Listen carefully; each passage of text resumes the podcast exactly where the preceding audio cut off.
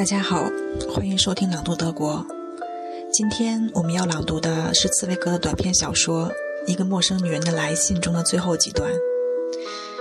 女人的儿子死了，也带走了她活下去的希望。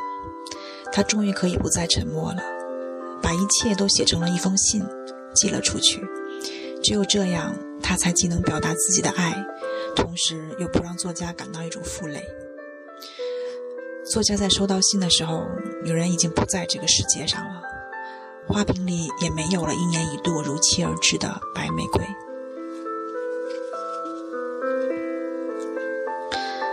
Ich kann nicht mehr weiterschreiben. Mir ist so dumpf im Kopf. Die Glieder tun mir weh. Ich habe Fieber. Ich glaube, ich werde mich gleich hinlegen müssen. Vielleicht ist es bald vorbei. Vielleicht ist mir einmal das Schicksal gütig und ich muss es nicht mehr sehen, wie sie das Kind wegtragen. Ich kann nicht mehr schreiben. Leb wohl, Geliebte, leb wohl. Ich danke dir. Es war gut, wie es war, trotz alledem. Ich will dir es danken bis zum letzten Atemzug. Mir ist wohl, ich habe dir alles gesagt. Du weißt nun, nein, du ahnst nur, wie sehr ich dich geliebt und hast doch von dieser Liebe keine Last. Ich werde dir nicht fehlen, das tröstet mich. Nichts wird anders sein in deinem schönen, hellen Leben. Ich tue dir nichts mit meinem Tod. Das tröstet mich, du Geliebte.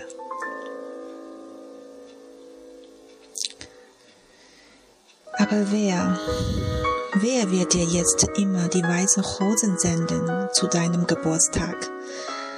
Ach, die Vase wird leer sein, der kleine Atem, der kleine Hauch von meinem Leben, der einmal im Jahre um dich wehte, auch er wird verwehen.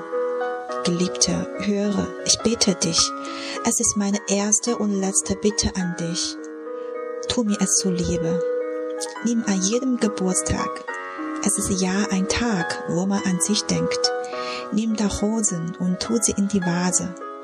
Tu es, Geliebte, tu es so, wie andere einmal im Jahre eine Messe lesen lassen für eine liebe Verstorbene.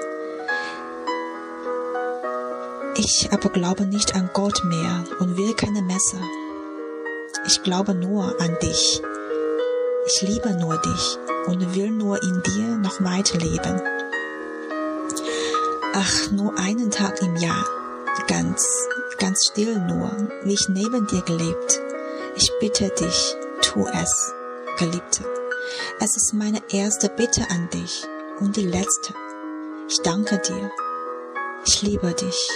Ich liebe dich. Lebe wohl.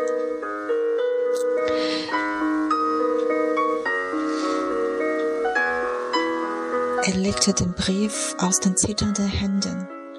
Dann sann er lange nach.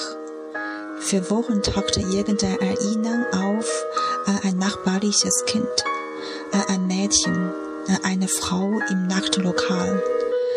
Aber an Erinnern, undeutlich und verworren so wie ein Stein flimmert und formlos zittert am Grunde fließenden Wassers. Schatten strömten zu und fort, aber es wurde kein Bild. Er fühlte Erinnerungen des Gefühls und erinnerte sich doch nicht.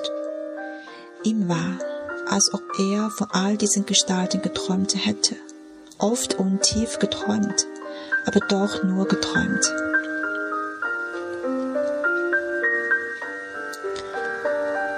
Dafür sein Blick auf die blaue Vase vor ihm, auf dem Schreibtisch. Sie war leer, zum ersten Mal leer seit Jahren, an seinem Geburtstag. Er schrak zusammen. Ihm war, als sei plötzlich eine Tür unsichtbar aufgesprungen und kalte Zugluft ströme aus anderer Welt in seinen ruhenden Raum. Er spürte einen Tod und spürte unsterbliche Liebe ihnen brach etwas auf in seiner Seele, und er dachte an die unsichtbare Körperlos und leidenschaftlich wie an eine ferne Musik.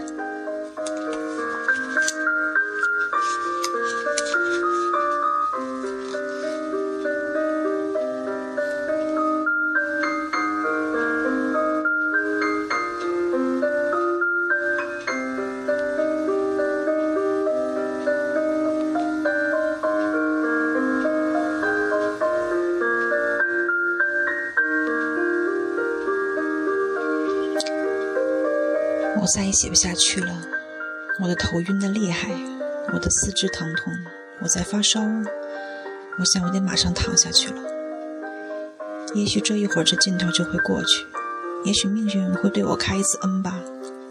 我用不着亲眼看着他们如何把孩子抬走，我实在写不下去了。别了，亲爱的，别了。我感谢你，过去那样就很好，不管怎么样就很好。我要为此感谢你，直到生命的最后一刻。我心里很舒服，要说的我都跟你说了，你现在知道了。不，你应该只是感觉到了。我是多么的爱你，而这爱情是不会让你受到任何牵累的。我不会使你若有所失，这使我感到安慰。你那美好的、光明的生活不会有一丝一毫的改变的。我的死是不会给你增添痛苦的，这使我感到安慰。你呀，我亲爱的。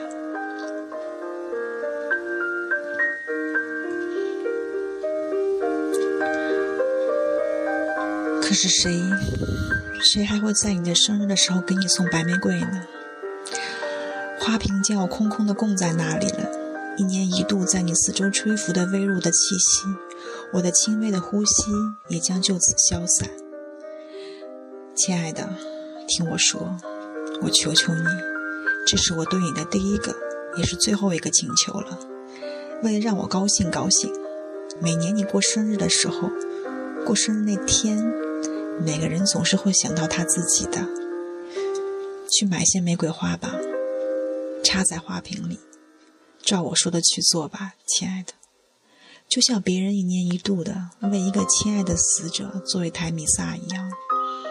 可我已经不相信天主了，不要人家给我做弥撒，我只相信你，我只爱你，只愿在你身上继续活下去。一年就只活那么一天，只是默默的，完全是不声不响的活那么一天，就像我从前活在你的身边一样。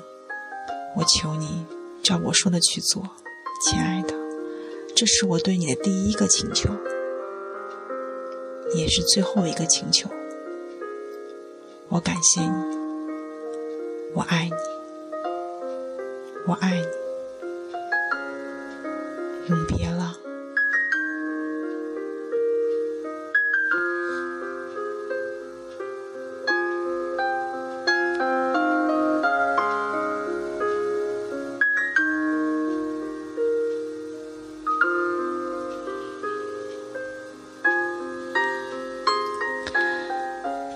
两手哆嗦，把信放下，然后他长时间的凝神沉思。他模模糊糊的回忆起一个邻家的小姑娘，一个少女，一个夜总会的女人。可是这些回忆朦胧不清，混乱不堪，就像哗哗流淌的河水底下的一块石头，闪烁不定，变幻莫测，阴影不时涌来，又忽然散去，终于构不成一个图形。他感觉到了一些感情上的蛛丝马迹，可是怎么也回想不起来。他仿佛觉得，所有这些形象他都梦见过，常常在深沉的梦里见到。然而也只是梦见过而已。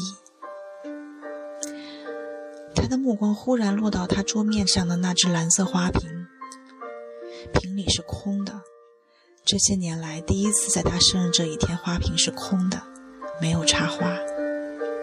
他忽然一惊，仿佛觉得有一扇看不见的门突然被打开了，阴冷的穿堂风从另外一个世界吹进了他寂静的房间。他感觉到死亡，感觉到不朽的爱情，百感千愁一时涌上他的心头。他隐约想起了那个看不见的女人，她漂浮不定，然而热烈奔放，犹如远方传来的一阵乐声。文章完成于一九二二年。